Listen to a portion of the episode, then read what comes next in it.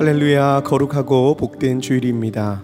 오늘 주일 예배는 광복절 주일 예배로 하나님 앞에 예배를 드립니다. 우리 지구촌 교회는 오늘 주일부터 이번 주 한 주간 주일 예배와 또 주중 예배는 현장이 아닌 온라인 예배로 어, 예배를 드리도록 하겠습니다. 우리가 함께 모이지는 못하지만 우리 각자의 삶의 자리 그리고 각 가정에서 드리는 그 예배의 자리 가운데 하나님의 임재와 하나님의 충만한 은혜가 넘치는 그런 거룩한 예배의 자리가 되기를 간절히 소원합니다. 우리 이 시간 드려지는 예배를 위해서 같이 기도하면서 나아갔으면 좋겠는데요. 오늘 예배 가운데 주님이 기뻐 받으시는 이 예배가 될 수 있도록 예배를 위해서 함께 중보하며 나아갑니다. 함께 기도하겠습니다. 사랑과 은혜가 풍성하신 하나님 아버지 감사합니다. 우리를 예배의 자리로 인도해 주심을 감사합니다.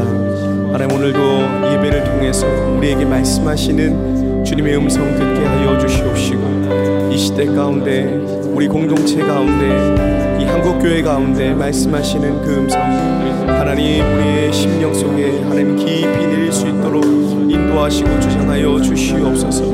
주님 우리의 마음을 정결케 하여 주시옵소서. 깨끗게 하여 주시옵소서. 순전한 마음 순결한 영으로 주님 한 분만 예배하는 이 시간이 되었습니다 사랑의 하나님 감사합니다 우리를 예배의 자리로 불러주시고 인도하여 주시는 애 감사합니다. 하나님, 우리가 함께 모여서 예배할 수는 없는 환경입니다. 그러나 각 가정 속에서 우리의 삶의 자리에서 하나님 앞에 구별하여 예배를 드리는 이 시간 속에 성령님 임재하여 주시고 이 예배 가운데 기뻐 받으시고 인도하여 주시옵소서. 특별히 하나님 우리의 마음이 주님을 향하게 하여 주시고 다른 모든 방해되는 영역들이 제하여지게 하여 주시고 오직 주님의 얼굴을 구하며 우리에게 주시는 말씀의 은혜를 붙들며 힘있게 나아갈 수 있는 우리의 삶 또한 이 예배가 될 수 있도록 인도하여 주시옵소서. 모든 것 주님 앞에 의지합니다. 우리 예배를 받으시기 합당하신 예수님 이름으로 기도드립니다. 아멘. 우리 다 함께 자리에서 일어나셔서요. 광복절 주일을 맞아서 애국가 1절을 함께 부르도록 하겠습니다.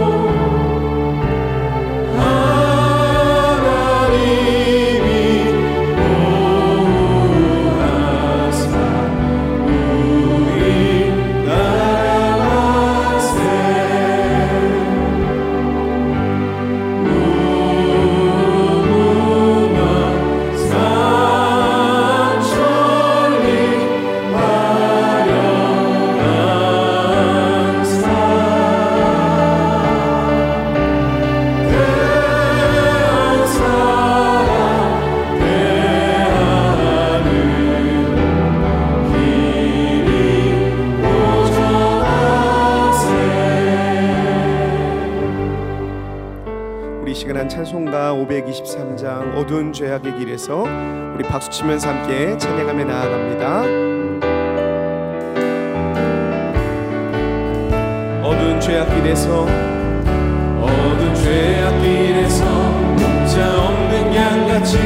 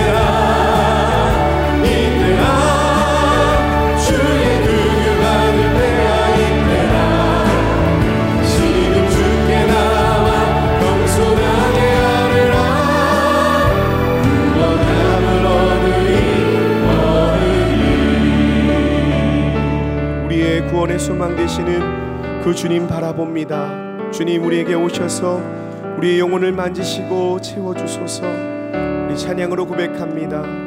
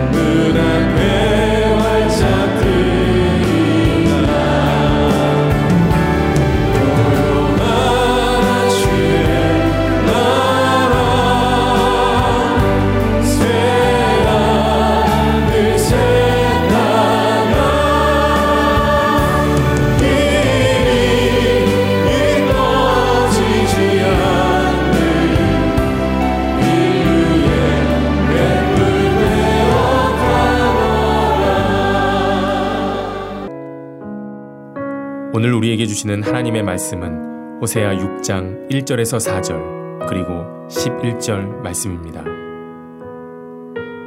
오라 우리가 여호와께로 돌아가자. 여호와께서 우리를 찢으셨으나 도로 낮게 하실 것이요.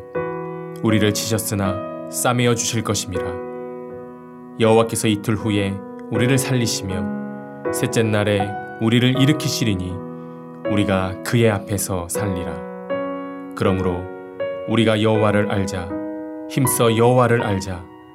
그의 나타나심은 새벽빛 같이 여김없나니 비와 같이 땅을 적시는 늦은 비와 같이 우리에게 임하시리라 하니라. 에브라임아 내가 네게 어떻게 하랴? 유다야 내가 네게 어떻게 하랴? 너희의 인애가 아침 구름이나 쉬 없어지는 이슬 같도다. 또한 유다여 내가 내 백성의 사로잡힘을 돌이킬 때에 내게도 추수할 일을 정하였느니라. 아멘. 할렐루야. 네, 광복 주일에 온라인으로 우리 지구촌의 모든 지체들을 만나게 되었습니다. 제가 오늘 입고 있는 옷은 애국지사 정복입니다. 별로 안 웃으시네. 네. 에, 오늘 광복 75주년인데 얼만큼 세월이 흘렀냐면 제가 태어나 살아온 해입니다. 그게 제가 바로 해방둥이고 저는 해방되던 해 에, 일본의 식민 통치가 싫어서 해방되기를 기다려 해방된 후에 태어났습니다. 저에게는 특별히 이 75주년이 더 의미가 있는 또 감동이 있는 그런 해이기도 합니다. 영국의 한 유치원에서 있었던 실화라고 합니다. 선생님이 아이들의 학부모를 불러놓고 메모지를 나누어 준 후에 당신의 자녀들, 당신의 아이들이 커서 어떤 사람이 되기를 원하는지 써내도록 했다고 합니다. 뭐 우리가 예측할 수 있는 그런 대답들이 물론 다수였습니다. 그러나 어떤 부모는 나는 경제적인 불평등의 시대에 이런 경제적인 어려움을 해결할 수 있는 경제 전문가로 내 아이가 자라나기를 원합니다. 이렇게 쓴 사람도 있었다고 하고 또 어떤 부모는 어, 일과 해결하지 못하는 전염병이 너무나 많은데 그런 질병을 해결할 수 있는 유능한 보건의로 우리 아이가 자랐으면 좋겠습니다. 우리 시대에 꼭 필요한 사람이죠. 네, 그런가 하면 어떤 부모는 국제적 갈등의 시대에 국제 평화를 가져올 수 있는 외교관으로 내 아이가 자랐으면 좋겠습니다. 뭐 이런 부모도 있었대요. 그런가 하면 우리 시대의 가장 커다란 숙제인 환경 생태 문제를 해결할 수 있는 환경 전문가로 내 아이가 자랐으면 좋겠습니다. 굉장히 수준이 있는 그런 부모들이라고 생각되지 않으십니까? 한국 부모들이면 어떤 대답을 했을까요? 그런데 한 부모의 메모가 특별히 그날 거기 있었던 모든 이들을 숙연하게 만들었다고 합니다. 그 메모지에는 이렇게 쓰여 있었습니다. 나는 우리 아이가 성장하는 과정에 자기가 뭔가를 잘못했을 때 그 잘못을 정직하게 시인하고 회개할 줄 아는 사람이 되기를 원합니다. 사람들이 깊은 침묵 속에 잠겼다고 합니다. 우리가 회개한다는 것, 뉘우친다는 것, 이것은 얼마나 필요하고도 중요한 일입니까? 과거 공산주의 몰락사를 연구하던 문화 비평가는 공산주의자들이 가르치지 않은 것, 그들의 교육에서 간과한 것이 두 가지가 있었다고 말합니다. 하나는 사과하는 것 가르치지 않았고 감사하는 것을 가르치지 않았다는 것입니다. 어떤 공산주의자가 사과하는 것을 감사하는 것을 여러분 본 일이 있어요? 우리 남북 관계에서 이 북한이 남침한 것에 관해서 사과한 일 혹시 들어본 일이 계십니까? 혹은 우리 남에서 적지 않은 도움을 주었는데 참 감사하다고 감사하는 거 들어본 일이 있어요? 없죠? 나는 아, 미안하다, I'm sorry, 혹은 감사하다, thank you 이것을 가르치지 않았다는 것입니다. 사실 오늘 한일 관계에 있어서도 일본을 생각할 때 우리 마음이 무거운 것은 일본의 지도자들에게 그 진지한 식민 통치에 대한 반성이나 사죄가 우리에게 느껴지지 않는다는 것이죠. 그것이 한일 관계를 어렵게 만들고 있잖아요.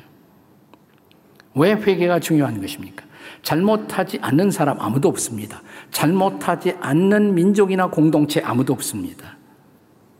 그런데 성경의 진리는 잘못을 인정하고 회개한 사람, 잘못을 인정하고 돌이키는 공동체를 하나님이 쓰신다는 것입니다. 그래서 역사를 읽어보면 진지한 어떤 회개 후에 의미 있는 사건들이 일어나요. 중요한 사건들이 일어납니다. 한국 교회 역사를 연구하는 사가들은 오늘의 한국 교회의 기초 foundation이 언제 이루어졌느냐? 그것은 1907년에 있었던 평양 대부흥 운동이 한국 교회 파운데이션 기초를 놓았다 이렇게 말합니다. 그때 하나님의 백성들은 마음을 찢고 삶을 돌이키는 영적 각성과 회개를 주님 앞에 바쳤던 것입니다. 그리고 한 줌의 작은 교회였지만 한국 교회는 새로워졌습니다. 그리고 믿지 않는 사람들이 앞을 다투어 주 앞에 돌아오는 회심 운동이 일어났습니다. 이 부흥 운동은 1907년 1월 달에 이 평양 대붕이 일어나갖고 1년 내내 그리고 그 다음에 1908년 계속 그 여파가 전국에 휘몰아쳤고요. 1909년이 되었을 때 그 당시 전 인구의 2%도 안 되는 이 땅의 그리스도인들이 중대한 운동을 전개합니다. 소위 백만 구려 운동, 백만의 우리 국민들을 그리스도 앞으로 인도하자고. 그건 그 당시로서는 어마어마한 것이거든요. 제 친구이기도 한 어, 총회신학대학에서 한국 교회사를 가르치는 박용규 교수는 그의 아주 걸작이라 할 수 있는 한국 기독교회사 에서 1권 951페이지에 이런 말을 기록했습니다. 백만인 구룡운동과 그 앞서 일어난 평양 대부흥운동은 민족 복음화라는 거대한 비전과 꿈을 한국인들에게 깊숙이 심어주어 민족 교회로서의 틀을 다지는 전기를 마련해 주었다. 그리고 우리 민족은 이제 다가오는 암울한 일제의 강점기를 견딜 수 있는 영적인 힘을 공급받았다는 것입니다. 그렇다면 이런 참된 회개, 역사의 새날을 여는 회개, 이 회개는 도대체 무엇일까요? 오늘 호세아 선지자를 통해 그 대답을 찾고자 합니다. 참된 회개, 역사의 새벽을 가져오는 회개. 그 첫째는 참된 회개는 하나님과의 관계의 회복입니다. 자, 한번 자, 집에 있지만 네. 집에서는 마스크 안 했을지도 모르지만 그래도 가족끼리는 괜찮으니까 그렇다고 너무 큰 소리 하지 말고 우리 작은 소리로 한번 읽겠습니다. 참된 회개란 무엇인가? 첫째, 다 같이 참된 회개는 하나님과의 관계의 회복입니다.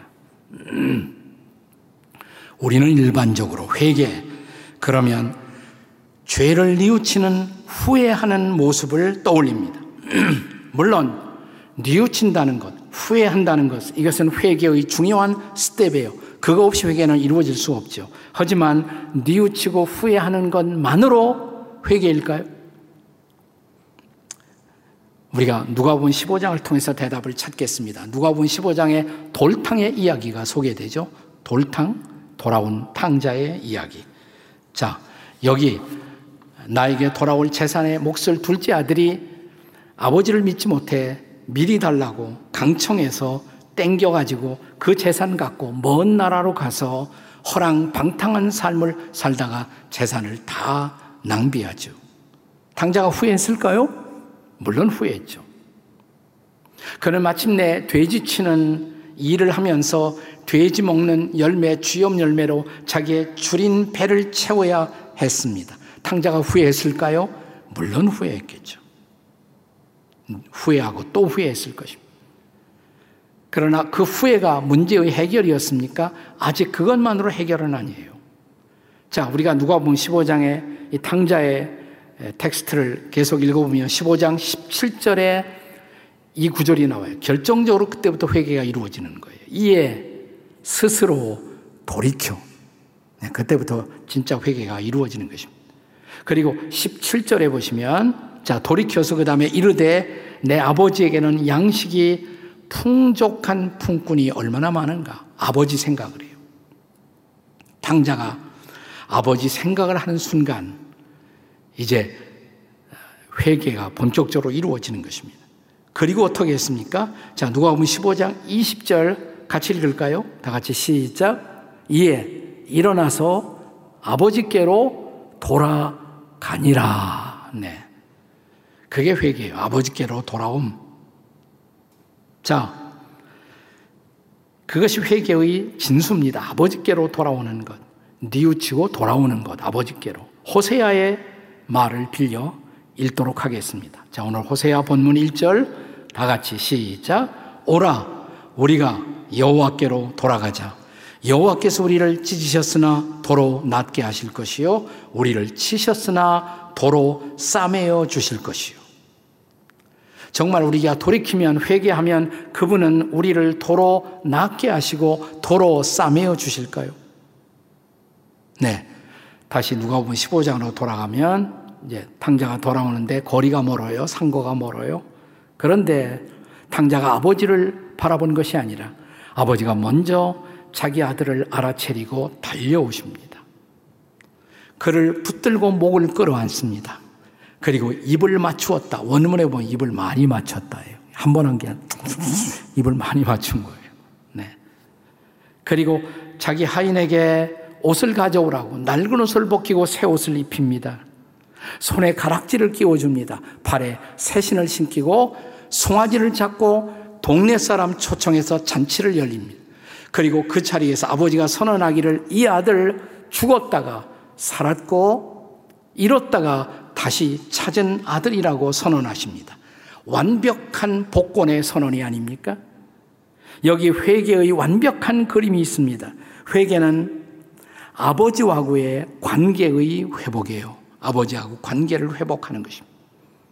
근데 거기서 끝나지 않고 한 걸음 더 나아가 그 아버지 앞에서 아버지와 더불어 부활의 새 삶을 살기 시작하는 것. 자, 호세아의 설명을 듣겠습니다. 본문 2절입니다. 2절 같이 읽습니다. 시작. 여호와께서 이틀 후에 우리를 살리시며 셋째 날에 우리를 일으키시리니 우리가 그의 앞에서 뭐예요? 살리라. 아멘. 자, 셋째 날에 우리를 일으켜 주신다. 그리고 우리는 그분 앞에서 살게 된다. 성경학자들은 바로 호세아 6장 2절이야말로 예수 그리스도의 부활과 그 은혜를 증언하는 구약 성경의 기독론적 증언의 백미와 같은 말씀이다 이렇게 말합니다. 무슨 얘기입니까? 자, 우리가 신약의 고린도전서 15장을 가리켜 부활장이다 이렇게 부르죠. 근데 15장 자, 4절에 보면 이렇게 기록되어 있어요. 그가 예수님이 장사 지낸 바 되었다가 그 다음에 어떻게 됐어요? 성경대로 이게 중요한 말이에요. 성경대로 사흘 만에 다시 살아나사 무슨 성경이에요? 구약 성경이죠. 자, 구약 성경 어디에 그가 사흘 만에 살아날 것을 증언했단 말입니까? 바로 호세아 6장 2절이란 말이죠. 그리고 자, 고린도전서 15장을 계속 읽어 내려가면 20절에서 자, 후에 그리스도께서 죽은 자 가운데서 다시 살아나사 부활하사 어떻게 되었어요? 잠자는 자들의 첫 열매가 되셨도다. 네. 잠자는 자들 가운데 일어난 부활의 첫 열매가 되셨다. 근데 첫 열매라는 것은 그 다음 열매가 따라온다는 말이죠. 무슨 말입니까? 그가 살아나셨기 때문에 우리도 살아날 것입니다. 그 얘기예요. 그가 부활했기 때문에 우리에게도 부활의 소망이 있다는 것입니다. 자, 거기서 끝나지 않고 새로운 피조물, 새 인생이 되어 새로운 삶을 출발하는 것, 이것이 회개다 이 말이에요. 이것이 회개예요. 자, 참된 회개 뭘까요? 역사의 새날을 여는 참된 회개. 둘째, 참된 회개는 하나님과의 교제의 회복입니다. 같이 읽어보실까요? 시작. 참된 회개는 하나님과의 교제의 회복입니다. 첫 번째는 관계, 릴레이션십. 근데 관계가 회복되었다 끝나지 않고 교제가 회복된다. 교제. 자, 이런 가정을 한번 상상해 보세요. 탕자의 사건에서 자, 이제 아버지가 아들의 복권 선언을 했습니다. 자, 그 잔치는 복권의 잔치였습니다. 아들로서의 새로운 삶이 시작된 것이에요. 그런데 그 다음에 이 아들이, 둘째 아들이 계속 아버지를 외면하고 아버지를 피해 다닌다면 아버지가 어떻게 생각하실까요? 야, 네가 아직도 나를 네 애비를 모르는구나 이렇게 생각했을 거예요. 자, 아들이 회개에 합당한 열매를 맺으려면 아버지 집으로 돌아왔다 이것만으로 족하지 않아요. 이제부터 정말 중요한 것은 아버지의 마음을 알아들이는 일입니다. 이게 중요한 것이에요. 아니, 이 둘째 아들이 눈치 파른 아들이었다면 아버지가 그를 끌어안고 입을 맞추실 때, 아니, 낡은 옷을 벗기고 새 옷을 입혀 주실 때, 아니, 손에 가락지를 끼워 주실 때, 그는 땅에 꿇어 엎드리면서 아버지 앞에 이렇게 고백했어야 마땅했을 것입니다. 아버지, 아버지가 이렇게 저를 사랑하는 줄 저는 몰랐어요. 아버지가 이렇게까지 저를 사랑하는 줄 저는 몰랐습니다. 이 무지한 아들을 용서해 주십시오. 그리고 이제는 정말 아버지의 마음을 헤아려 살겠습니다. 이게 마땅한 도리가 아니겠습니까? 그때 아버지하고의 교제하는 삶이 정말 열리는 것이죠. 그렇습니다. 이것을 오늘 호세아 본문은 어떻게 가르치고 있습니까? 하나님과의 교제의 회복? 자, 본문 3절입니다. 같이 읽습니다. 시작. 그러므로 우리가 여호와를 알자 힘써 여호와를 알자 그의 나타나심은 새벽 빛같이 어김이 없나니 비와 같이 땅을 적시는 늦은 비와 같이 우리에게 임하시리라 하니라. 아멘? 네, 아멘이죠. 여기서 중요한 말씀은 하나님을 힘써 아는 것. 하나님 앞에 돌아오는 데서 끝나지 않고 하나님을 힘써 알아가는 것. 이것이 교제예요. 이것이 성숙의 과정인 것입니다. 회개는 거기까지 포함하는 거예요. 한 한 달 전에 제가 아주 좋아하는 복음주의 신학자 한 분이 세상을 떠났습니다. 영국 분인데 카나다에서 신학교에서 가르치기도 했습니다. 제임스 패커. 이분이 쓴 대표적인 책이 있어요. 하나님을 아는 지식. 영어로는 Knowing God. 이 책의 핵심은 뭐냐면 이것입니다. 우리가 하나님을 아는 것과 하나님에 관하여 아는 것은 다르다. 그것은 차이가 있다. 그러니까 knowing God, 하나님을 아는 것인데 그거하고 knowing about God, 하나님에 관하여 아는 것, 이것은 차이가 있다는 것입니다. 우리가 하나님에 관하여 많은 지식이나 정보를 습득하고도 우리는 여전히 하나님을 모를 수가 있다는 것입니다. 많은 신학적 정보를 알고 신학적 논쟁을 벌릴 수 있어도 그것이 우리로 하여금 하나님의 뜻을 따르는 사람이 되게 하지 못한다는 것입니다. 정말 겸손히 그분과 더불어 교제할 때 비로소 우리는 그분을 사랑하고 그분을 닮아갈 수가 있다는 것입니다.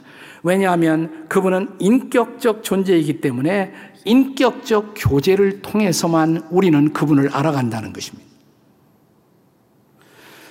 여러분, 저에 대해서 얼만큼 아십니까? 저에 대해서 알고 싶어서 책을 쓴 사람도 있어요. 제 설교에 관해서 연구하고 그 논문으로 PhD 학위를 받은 분도 계십니다. 근데 그분이 정말 저를 알까요? 그 논문을 썼다고 저를 알까요? 저를 제일 잘 아는 사람은 누굴까요? 저하고 살아본 사람들이겠죠.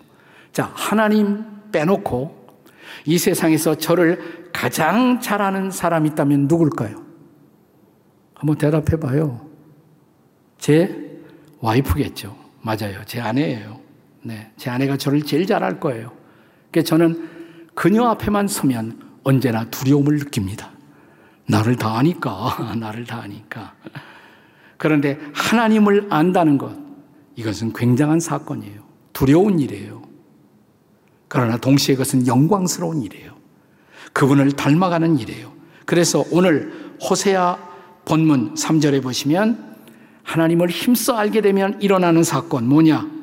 새벽빛 같이 그분이 임한다. 어둠은 물러가고 새벽이 온다. 그리고 늦은 빛처럼 땅을 적시는 내 삶, 열매가 맺혀진다.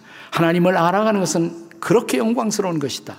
그러므로 진짜 회개는 뭐냐? 하나님과의 교제가 회복되는 것이다. 믿으십니까, 여러분? 자, 참된 회개는 무엇입니까? 세 번째로 참된 회개는 하나님의 기대의 회복입니다. 다 같이 시작. 참된 회개는 하나님의 기대의 회복. 자, 우리가 하나님 앞에 오면 하나님이 우리에게 기대하는 것이 있을 거 아니에요. 그걸 이루는 것이 회개의 열매라고 할 수가 있어요. 자, 복음적 그리스도인의 신앙 고백의 핵심에는 언제나 그 한복판에 십자가가 있습니다. 저는 십자가를 이렇게 정의하고 싶어요. 십자가가 뭐냐? 십자가라는 것은 우리의 과거를 파묻고 새로운 미래를 잉태하는 곳, 그게 십자가예요. 십자가에서 죽으신 예수님, 나의 죄를 대신 짊어지고 죽으신 예수님, 그 예수님 때문에 과거의 죄에서 해방되고, 거기서 부활하신 예수님을 통해 새 생명을 받고 새 인생이 열리는 것입니다. 그게 십자가예요. 자, 그렇다면 주님 앞에 정말 온 사람들에게 그분이 기대하는 미래, 어떤 미래일까요? 자, 오늘 6장 4절, 호세아 6장 4절을 같이 읽어보겠습니다. 다 같이 시작. 에브라임아, 내가 네게 어떻게 하며 유다야, 내가 네게 어떻게 하랴? 너의 인애가 아침 구름이나 쉬 없어지는 이슬 같도다. 에프라임은 북이스라엘, 유다는 남쪽 이스라엘. 근데 너희들 가운데 인애가 없어지고 있다. 인애. 여기서 중요한 단어가 인애예요. 인애. 이 아주 중요한 단어. 어쩌면 구약 성경에서 제일 중요한 단어예요. 이 단어를 인애를 히브리 말로는 헤세드라고 말합니다. 헤세드 한번 해보세요. 헤세드. 네. 이건 거의 신약 성경의 아가페에 해당되는 단어입니다. 하나님 사랑하고 이웃을 희생적으로 사랑하는 것. 네. 사랑하기 힘든 사람도 끌어안고 사랑하는 것. 이게 햇세드예요, 햇세드. 그러니까 구원받은 회개한 하나님의 백성들에게 주께서 기대하시는 가장 중요한 기대, 사랑하고 살아라 이 말이에요. 사랑의 삶. 그게 회개의 궁극적인 열매라는 것입니다. 제가 이 코로나가 시작되고 또 자가 격리를 하면서 12사도 이야기를 12사도 이야기 책을 펴냈잖아요. 제가 12제자의 삶을 다시 추적하고 공부하면서 저에게 제일 도전이 되었던 것이 있다면 이것이에요. 제자들이 다 달라요. 그 중에는 아주 제자들이 상극적인 제자들이 존재했습니다. 예를 들어서 예수님의 제자 가운데 셀롯인 시몬, 셀롯은 열심당원이라는 뜻이에요. zeal, 열심, zealot, 열혈당원, 열심당원. 이들은 반 로마파예요. 로마를 반대하면서 극렬한 애국운동을 했던 사람들. 칼을 갖고 다니다가 민족의 반역자들을 보면 찔르고 막 다녀요. 열심당원들이 열심당원. 그런데 예수님의 제자 가운데는 로마에 빌붙어서 친로마적인 인생을 살아온 사람도 있었잖아요. 세리. 로마 정부에 세금 바치고 중간에서 삥땅하고 그래서 유태인들이 제일 싫어하는 세리. 그런데 세리 마태. 다 제자. 열심당원도 있고 세리도 있고. 근데 이 둘을 아, 저 같으면 이런 극렬한 반대적인 사람들을 제 제자로 삼지 않을 거예요. 얼마나 골치 아픈 일이에요. 그런데 이 두 제자를 앞에 놓고 이렇게 말씀하시는 예수님. 내가 너희들에게 새로운 명령을 주노니 너희는 서로 사랑하라. 이로써 너희가 내 제자인 줄 알리라. 아주 감동적인 부분이죠. 실제로 이 사랑받고 그들은 그들의 이념을 초월해서 마침내 하나님 나라의 진정한 제자가 되어 하나님의 복음을 위해서 순교까지 하는 사도들이 되잖아요. 감동적이에요. 저는 우리나라 정치 현장을 바라보면서 제일 가슴 아픈 것은 이것입니다. 지도자들이 국민들을 분열시키고 있다는 것이에요. 편가르게 하고. 이건 예수님의 리더십이 아니죠. 네, 하나 되게 해도 괜찮을 텐데 말이죠. 나는 정말 우리나라의 이런 리더십, 국민들을 하나 되게 하고 새로운 미래를 향해서 이끌어가는 리더십이 나오도록 우리가 기도해야 할 줄로 믿습니다. 이제 호세아의 마지막 구절 읽어보세요. 6장의 마지막 구절. 11절입니다. 다 같이 시작. 유다여, 내 백성의 사로잡힘을 돌이킬 때에 내게도 추수할 일을 정하였다. 남방 유다에게 너에게도 추수할 일이 남아있다. 심판의 때가 남아있다는 거예요. 이것은 부정적인 그들에게도 예외 없는 심판이 기다린다는 메시지이지만 저는 여기에 긍정적인 의미의 사명도 포함되어 있다고 생각해요. 마지막 추수 때 마지막으로 너희들에게 할 일이 있다 이 말이죠. 기대가 있는 거예요. 기대. 역사는 바야흐로 마지막 추수 때가 가까이 오고 있지 않습니까? 이때 우리가 할 일은 뭘까요? 75년 전, 그 전에 우리의 선배들에게는 나라의 광복이라는 과제가 있었어요. 그것을 위해서 일했고, 희생했고, 땀 흘렸고, 피를 흘렸고, 준비했어요. 오늘 우리는 무엇을 해야 할까요? 제가 이 광복절을 맞이하면서 책을 읽다가 제 가슴에 아주 깊은 감동을 준 책 한 권이 있었습니다. 소개하고 싶은데 책 제목은 기도가 된 편지라는 책입니다. 기도가 된 편지. 네. 서만철 지음. 이 서만철은 제가 잘 아는 분인데요. 전 공주대학 총장을 지내신 장로님이십니다. 근데 이 책의 뚜껑에 있는 이분은 누구냐? 공주에서, 바로 공주에서 34년간 우리 한국 백성을 섬겼던 선교사님이에요. 프랭크 윌리엄스. 아, 이분은 1906년 이 땅에 도착했어요. 자기도 한국 이름이 필요하다고 느껴서 한국 이름을 뭐라 그러냐면 윌리엄스니까 비슷한 사운드로 우리암. 윌리엄스, 우리암 비슷하잖아요. 우리암이라고 지었어요. 그가 1906년에 와 보니까 이미 우리나라는 자주권을 상실하고 잃어가고 있었어요. 그러니까 이 땅에 도착한 그 다음에 24살인가 이분이. 그때 아들이 태어나요. 제물포에서. 내 아들에게 이름을 지어줘요. 자기 와이프하고 기도하면서 지었던 아들의 이름이 뭐냐면 자기 이름은 한, 아, 한국 이름으로는 우리암이라고 그랬죠. 윌리엄스. 아들은 영어로는 조지 윌리엄스 그랬어요. 근데 한국 이름을 재밌게 지었습니다. 뭐라고 하냐면 우광복. 우광복. 광복 그러면 그 당시 일제 시대니까 벌써 일본의 통치가 시작되고 있었기 때문에 굉장히 위험한 것이죠. 이 사람 뭐 한국 광복 도우려고 온 사람이야. 근데 한문을 썼어요. 빛광자, 복될 복자, 우광복. 네. 그러나 그는 자기 아들의 이름을 광복이라고 지어준 다음에 늘 이렇게 말했다 그래요.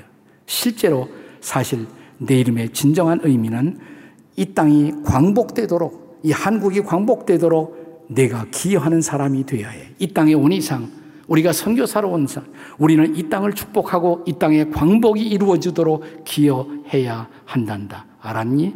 광복아. 우광복. 저는 성도 잘 지었다고 생각해요. 왜냐하면 제가 살아보니까 우씨가 아주 좋은 사람이 많아요. 무슨 말인지 몰라요. 네.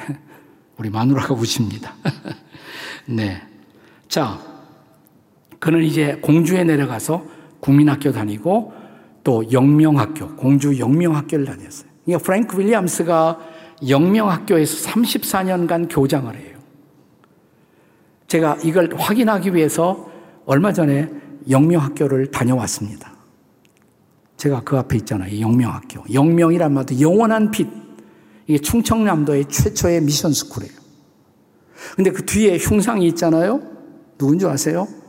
유관순 열사예요. 유관순 열사가 먼저 여기서 학교 다니고 그 다음에 이화학당으로 가요. 네. 여기서 많은 크리스천 리더십이 자라납니다. 거의 대통령 될 뻔했던 나이 많으신 분들은 조병옥 박사라는 분을 기억할 거예요. 이 학교 2회 출신이에요. 다. 네. 자, 이렇게 34년 교장을 하고 있는 동안에 1940년에 갑자기 일본 총독부는 이 윌리엄스 우리암에게 한국에서 추방 명령을 내립니다. 너무 한국 사람 편을 들고 광복 운동을 부추긴다고.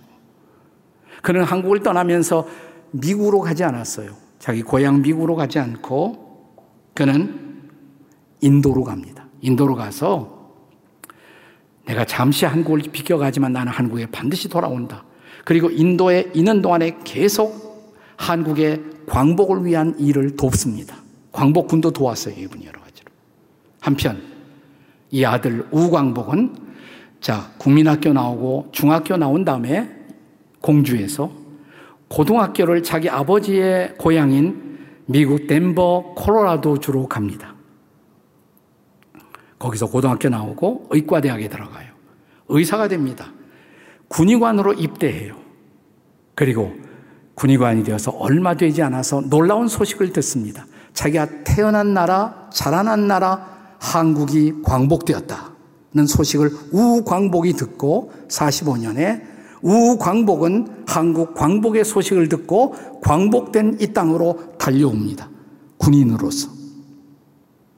해군이에요, 해군.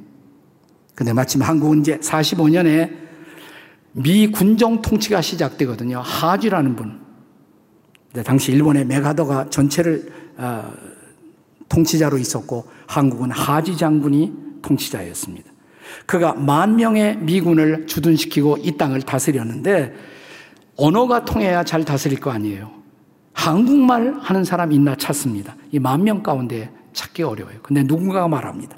완벽한 영어, 완벽한 한국말 하는 사람이 있다고. 우광복을 하지 장군에게 추천한 거예요. 그래서 우광복이 하지 장군의 특별 보좌관이 됩니다.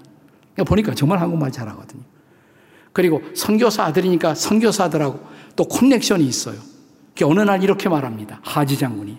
정말 이 나라를 잘 리드하고 다스릴 수 있는 리더십을 행사할 수 있는 사람 50명만 네가 추천하라. 어디 기록에 보면 47명을 추천했다는 말도 있지만 서만철 장로님 말씀에 의하면 35명은 확실하게 추천했다는 거예요. 크리스찬 리더들을. 그들이 나중에 국방부 장관이 돼요. 우리나라에. 문교부 장관이 돼요. 재헌국회의 국회의원들이 됩니다. 네, 흥미로운 것은 마지막으로 추천한 사람이 우광복이 추천한 사람이 누구냐면 자기 아버지를 추천해. 아버지가 아직 인도에 있어요. 농업 우리나라의 농업 정책 고문관으로 농업 고문으로. 근데 아무리 생각해 농업 쪽에 좋은 리더가 없느냐 아버지밖에 생각이 안 나는 거예요. 할 수 없이 다른 사람 추천하고 싶었는데 생각이 안 나서 아버지 추천했대. 아버지는 농업 석사가 있는 분이고 영명학교에서도 농업 발전을 위해서 많이 연구를 했던 분이에요. 어느 날 보니까 아버지가 편지가 왔는데 사인이 아래 메카도 장군의 이름으로 사인이고 당신은 한국에 와서 농업 어드바이서가 고문이 되라고 한국으로 왔어요. 와보니까 자기 아들이 자기 추천한 거예요. 네. 그래서 이제 부자가 아버지와 아들이 함께 3년 동안 이 땅에서 새로운 한국을 건설하는 일에 놀라운 활약을 합니다. 이 세 사람이. 아버지와 아들이 함께. 그리고 1948년 한국이 건국되면서 이들은 미국으로 돌아갑니다. 아버지가 먼저 돌아가시고요. 그 아들 우광복은 1994년 87세의 나이로 미국에서 세상을 떠나기 직전에 마지막 유언을 남깁니다. 내 유해를 저 내가 태어난 땅, 내가 자라난 땅, 공주 영명학교 뒷동산 거기 내 누이 동생이 전염병으로 일찍 죽었는데 그 무덤이 있는데 그 옆에 나를 묻어달라고. 제가 며칠 전에 그 무덤 앞에 다시 섰어요. 무덤이 이렇게 생겼거든요. 근데 그 앞에 한문으로 써 있죠. 의학 박사 우광복. 의학 박사 우광복. 저는 이 무덤 앞에서 많은 생각을 했습니다. 도대체 이 푸른 눈의 외국인이 한국에 와서 웬 고생인가? 근데 그 입구에는 이런 글자가 새겨져 있어요. 아버지와 아들의 이 땅에서의 헌신을 기억하는 문구가 그 앞에 새겨져 있습니다. 선교사 무덤 입구에. 이렇게 새겨져 있습니다. 우광복 의사. 닥터 조지 윌리엄스 1907년부터 1994년 34년간 영명학교 교장과 미군정 농업 고문을 역임한 윌리엄스 선교사의 아들로서 광복 후 미군정 하지 사령관의 통역관을 역임하면서 대한민국 정부 수립에 기여함. 여러분, 우리는 애국지사들에게 빚지고 있지만 또한 이런 분들에게 빚지고 있어요. 복음을 들고 이 땅을 찾아왔던 선교사들, 그들에게 또한 빚을 지고 있어요. 그들이 평생 이 땅에서 눈물을 흘리고 땀을 흘리고 나중에 자기의 자식들까지 이 땅에 파묻으면서 그들이 보기를 원했던 이 나라 어떤 나라였을까요? 저는 적어도 이 두 가지의 가치가 결코 훼손되지 않는 나라. 자유로운 대한민국. 신앙이 존중되는 대한민국. 자유와 신앙이 보장될 수 있는 나라. 그렇습니다. 이제 우리는 코로나 이후의 한민족, 새로운 대한민국을 꿈꾸는 이 시점에서 저는 우리의 다음 세대, 아니, 우리의 자녀들 가운데도 정말 자유로운 미래의 대한민국, 그리고 신앙의 가치가 존중되는 대한민국에 기여할 수 있는 인물들이 우리 교회 안에서 우리의 자녀들 가운데 일어날 수 있기를 주님의 이름으로 축원합니다. 또한 저와 여러분이 기도해야 할 중요한 책임이 있죠. 주여 역사의 새날을 가져올 수 있는 이런 기여를 하고 갈 수 있는 우리가 되게 해 주시옵소서. 이것이 오늘 저와 여러분의 기도가 될 수 있기를 주의 이름으로 축원합니다. 같이 기도하시겠습니다.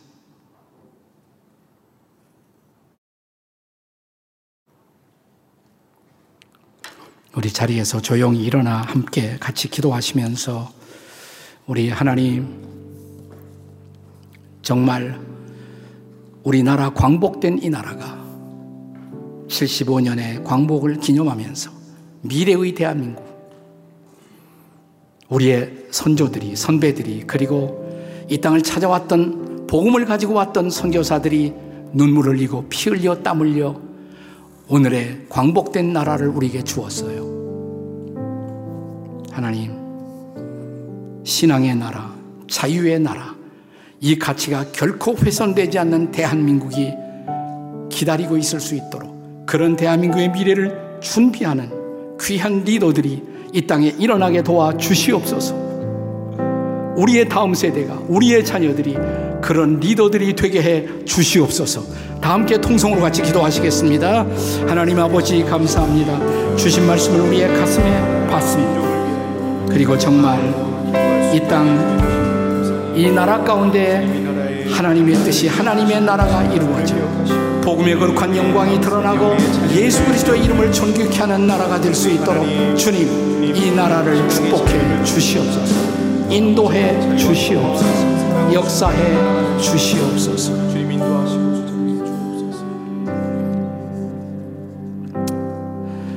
어둠 밤 마음에 잠겨 역사의 어둠이 짙었을 때 계명성 동쪽에 밝아 이 나라 여명이 왔다.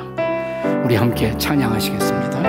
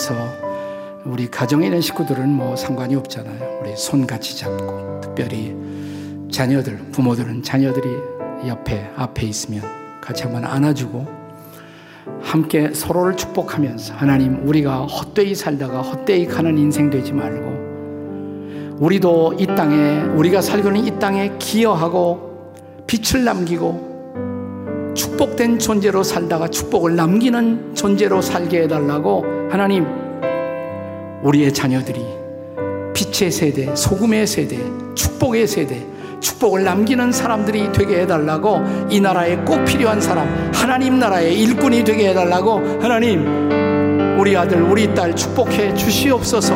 또 우리의 남은 인생을 축복해 주시옵소서. 함께 가족들이 손잡고 통성으로 기도하겠습니다. 하나님 아버지 감사합니다.